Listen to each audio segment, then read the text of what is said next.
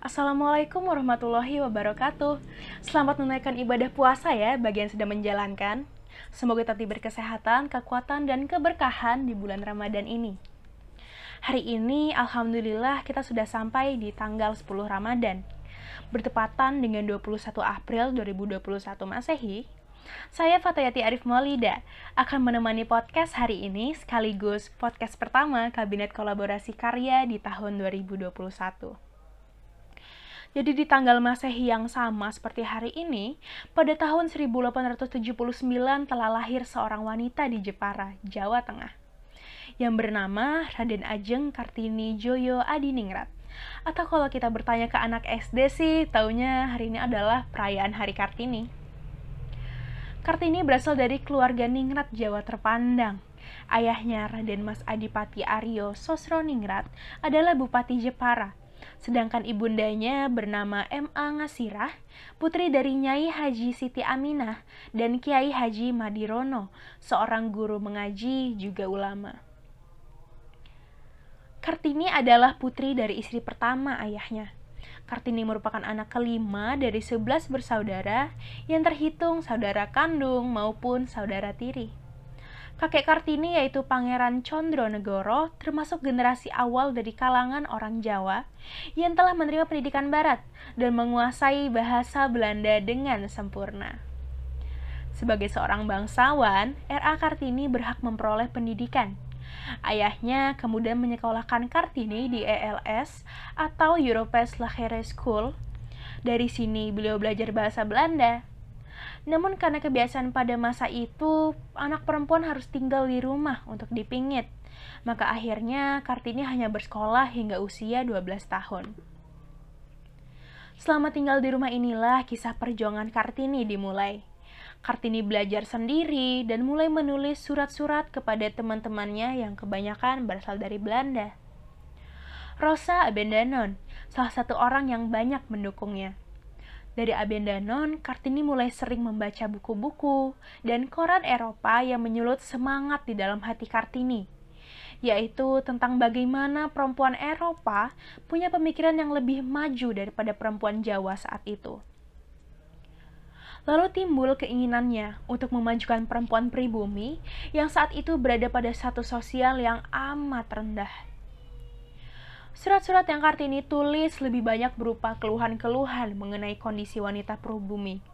Ia juga mengungkapkan dalam tulisannya bahwa ada banyak kendala yang dihadapi perempuan pribumi, khususnya di Jawa, agar bisa lebih maju. Surat-surat Kartini juga berisi harapannya untuk memperoleh pertolongan dari luar gagasan-gagasan baru mengenai emansipasi atau persamaan hak wanita pribumi oleh Kartini dianggap sebagai hal yang dapat merubah pandangan masyarakat. Selain itu, tulisan-tulisan Kartini juga berisi tentang makna ketuhanan, kebijaksanaan, dan keindahan, kemanusiaan, dan juga cinta tanah air. Pada suatu saat, ia berkenalan dengan Estelle Zihandelar, Kartini mengungkapkan keinginannya untuk menjadi seperti kaum muda Eropa. Ia menggambarkan penderitaan perempuan Jawa akibat kungkungan adat, yaitu tidak bisa bebas duduk di bangku sekolah, harus dipingit, dinikahkan dengan laki-laki yang tak dikenal, dan harus bersedia di madu. Surat-surat Kartini untuk menjadi seperti itu, ia ungkapkan tentang kendala-kendala yang harus dihadapinya. Meskipun ia lahir dari seorang ayah yang tergolong maju karena telah menyekolahkannya sampai berumur 12 tahun, tetap saja pintu untuk mencapai cita-cita itu tertutup. Kartini sangat mencintai sang ayah, namun ternyata cinta kasih terhadap sang ayah juga pada akhirnya menjadi kendala besar dalam mewujudkan cita-citanya. Walaupun sang ayah dalam suratnya juga diungkapkan begitu mengasihani Kartini, sampai akhirnya mengizinkan Kartini untuk belajar menjadi guru di Betawi. Walaupun sebelumnya tidak mengizinkan Kartini untuk melanjutkan studi ke Belanda atau untuk masuk sekolah kedokteran di Betawi. Keinginan Kartini untuk melanjutkan studi terutama ke Eropa terungkap dalam surat-suratnya. Beberapa sahabat penanya mendukung dan berupaya mewujudkan keinginan Kartini tersebut. Ketika akhirnya Kartini membatalkan keinginan yang hampir terwujud, terungkap ada kekecewaan dari sahabat-sahabat penahnya. Niat dan rencana untuk belajar ke Belanda akhirnya beralih ke Betawi saja. Setelah dinasehati oleh Nyonya Abendanon bahwa itulah yang terbaik bagi Kartini dan adiknya Rukmini. Pada pertengahan tahun 1903, saat berusia sekitar 24 tahun, niat untuk melanjutkan studi menjadi guru di Betawi pun pupus. Dalam sebuah surat kepada Nyonya Abendanon, Kartini mengungkapkan tidak lagi berniat karena ia sudah akan menikah. Singkat dan pendek saja, bahwa saya tidak hendak mempergunakan kesempatan itu lagi karena saya sudah akan kawin. Padahal saat itu, pihak Departemen Pengajaran Belanda sudah membuka pintu kesempatan bagi Kartini dan Rukmini untuk belajar di Betawi. Saat menjelang pernikahannya, terdapat perubahan penilaian oleh Kartini soal adat Jawa. Ia menjadi lebih toleran. Ia menganggap pernikahan akan membawa keuntungan tersendiri dalam mewujudkan keinginannya mendirikan sekolah bagi para perempuan bumi putra kala itu. Dalam surat-suratnya, Kartini menyebutkan bahwa sang suami tidak hanya mendukung keinginannya untuk mengembangkan ukiran Jepara dan sekolah bagi perempuan bumi putra saja, tetapi juga agar Kartini dapat menulis sebuah buku. Perubahan pemikiran Karti ini menyeratkan bahwa ia sudah lebih menanggalkan egonya dan menjadi manusia yang mengutamakan transendensi bahwa ketika Kartini hampir mendapatkan impiannya untuk bersekolah di Betawi, ia lebih memilih berkorban dan mengikah dengan Adipati Rembang. Wafatnya R.A. Kartini tidak serta-merta mengakhiri perjuangannya. Salah satu temannya di Belanda, Mr. J.H. Abendanon, yang ketika itu menjabat sebagai Menteri Kebudayaan, Agama, dan Kerajinan Hindia Belanda, mengumpulkan surat-surat yang dulu pernah dikirimkan oleh Kartini kepada teman-temannya di Eropa. Abendon kemudian membukukan seluruh surat itu dan diberi nama Dordwistenis Tohlitz, yang jika diartikan secara harfiah berarti dari kegelapan menuju cahaya. Buku ini diterbitkan pada tahun 1911 dan cetakan terakhir ditambahkan surat baru dari Kartini. Pemikiran-pemikiran Kartini dalam suratnya tidak pernah bisa dibaca oleh beberapa orang pribumi yang tidak dapat berbahasa Belanda tentunya. Baru pada tahun 1922, Balai Pustaka menerbitkan versi translasi dari buku Abandanon yang diberi judul Habis Gelap Terbitlah Terang, Buah Pikiran.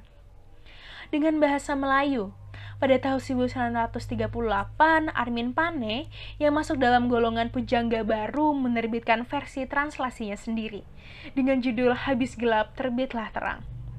Versi milik Pane membagi buku ini dalam lima bab untuk menunjukkan bahwa pikiran Kartini terus berubah semasa hidupnya. Beberapa translasi dalam bahasa lain juga mulai muncul, dan semua ini dilakukan agar tidak ada yang melupakan sejarah perjuangan R.A. Kartini. Pemikirannya banyak mengubah pola pikir masyarakat Belanda terhadap wanita pribumi ketika itu.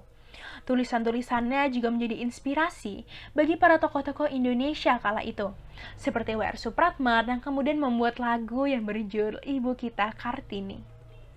Hingga akhirnya Presiden Soekarno sendiri kala itu mengeluarkan instruksi berupa keputusan Presiden Republik Indonesia nomor 108 tahun 1964 pada tanggal 2 Mei 1964 yang berisi penetapan Kartini sebagai pahlawan kemerdekaan nasional. Soekarno juga menetapkan hari lahirnya yaitu 21 April diperingati sebagai Hari Kartini.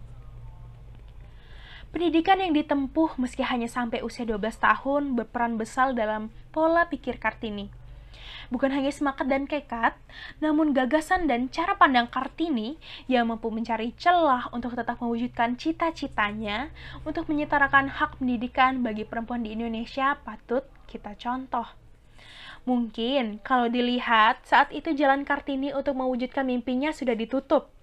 Tapi ternyata bukan berarti tidak ada jalan yang lain. Untuk kamu yang saat ini sedang dihadapi masalah, tetap semangat untuk meraih apa yang kamu mimpikan tetap berusaha, dan semoga kita semua mendapat berkah dari niat baik dan usaha kita. Podcast ini mengambil referensi dari LPMP Riau Kemendikbud.co.id dengan judul RA Kartini, Tokoh Emansipasi Wanita, serta Tirto.id, Sejarah Perjuangan Ibu Kita Kartini untuk Kaum Indonesia. Terima kasih untuk kamu yang sudah mendengarkan podcast ini sampai selesai. Sampai berjumpa di episode-episode selanjutnya. Wassalamualaikum warahmatullahi wabarakatuh.